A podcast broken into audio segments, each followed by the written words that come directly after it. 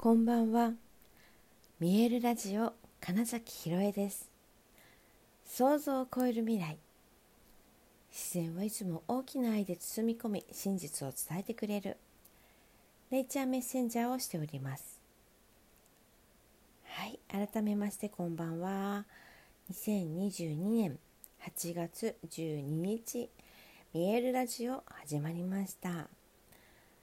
さて名古屋での2日目を終えてあの、まあ、東京に戻ってきたんですけれども2日目も、えーと、ゴングのセッションをし、まあ、あとその後もう一度あのミーティングお芝居のミーティングをちょっとしてから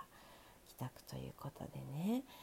ああそうそう昨日のこんな反応あったねとかあ稽古を見ててこう感じましたとかっていうのをちゃんとねフィードバックできるお互いにね時間を持てたのはすごいねやっぱ良かったな次の一歩を踏みやすくなるなっていうことを感じました。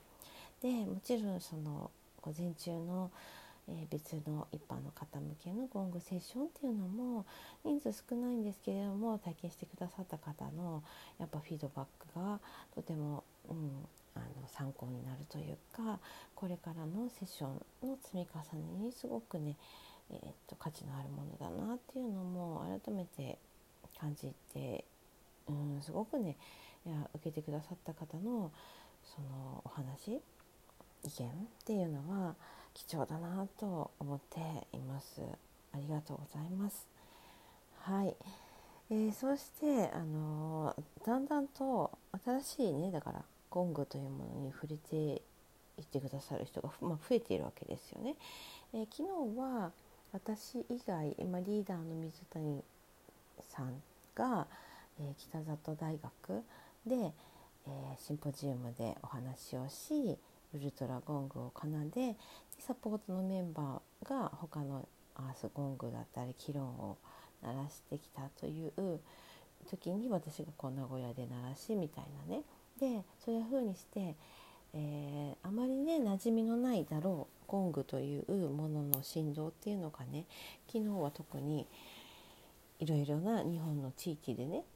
奏でられていたっていうのが、うん、共鳴をやっぱり呼ぶし今日を、えーと、満月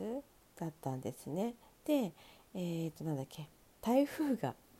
実は結構近づいてるとかっていうのもあったりなんかすごく大きなエネルギーが動いてる日だなっていうのも感じてその続けてゴングに触れたっていうのが、まあ、私的にはすごくねあエネルギーの動き大きなエネルギーの動きに合わせてゴングを鳴らせたっていうのがすごく良かったなって思っているんです。で受けた方は全然ねそんなこと知らないとは思うんだけどでもそういう何て言うのかな、うん、自然とそれを感じたはずでそれがすごく良かったなって思っています。うん、よりどんどんとね、えーと、ゴングの振動を伝えていけるといいなって、感じていますね。はいさてさてじゃ台風がね結構この時期の台風ね早いですから台風って大体ね、まあ、なんかメインって9月の終わりから10月にかけてってイメージですけど、まあ、今8月ね半ば前に結構しっかりと関東にはあの通過していくみたいなことを言われていて。まあまあまあ。まあね私結構ね台風なんだろうどこかに移動している時にそういう台風に出会うことすごく多くってなんか今回もあもう一日ずれてたら思い切り当たってたっていうのはなんかすごい象徴的だなって思いました。それで思い出すのが3年前かな、えー、子どもミュージカルですね。静岡の、えー、シダという藤枝とかあの焼津とかあの辺のえー、地域をシダって呼ぶんですけどシダ子どもミュージカルっていうのの振り付けに関わらせていただいて、えー、1年間あの週末静岡に通ってたんですね。でその中で一度思いっきり台風にあたり、えー、途中でであの新幹線あ途中でじゃないなちょうど静岡つい静岡の駅に着いて、えー、新幹線乗ろうかなと思ったら10分前だからので新幹線終わりましたってなってで,、まあ、でも在来線は動いているので行けるとこまで行こうみたいな感じで。で、えー、っと普通の電車に乗って、えー、移動してたら今度なんだっけな熱海とかどこだなんかなんかどっかの辺りでこの電車はだからあと2駅しか行きませんみたいになりさらに乗り継いでみたいなことをま繰り返し最終的に小田急線に乗り継いで、えー、ギリギリ本当ギリギリ、えーと、近くの普段バス乗ると使う駅まで来れてでそこでタクシーをアプリとかで呼んでどうにか帰宅したっていう。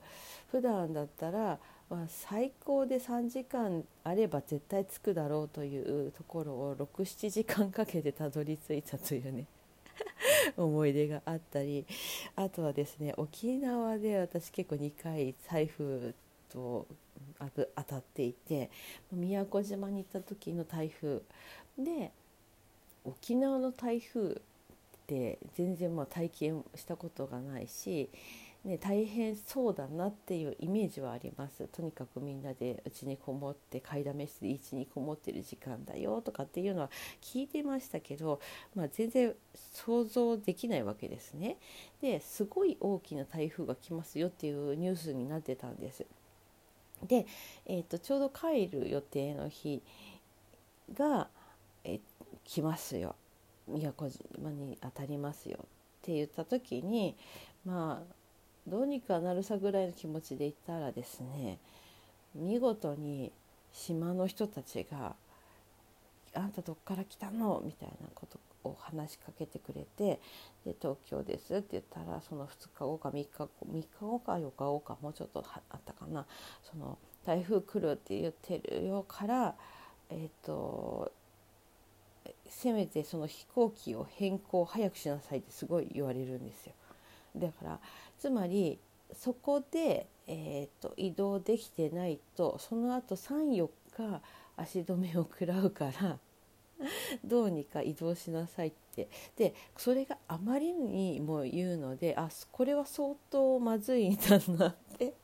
ようやく思ってまあ飛行機の変更をしようと思って。って電話かけたらまあまあつながらないつながらないみたいなね、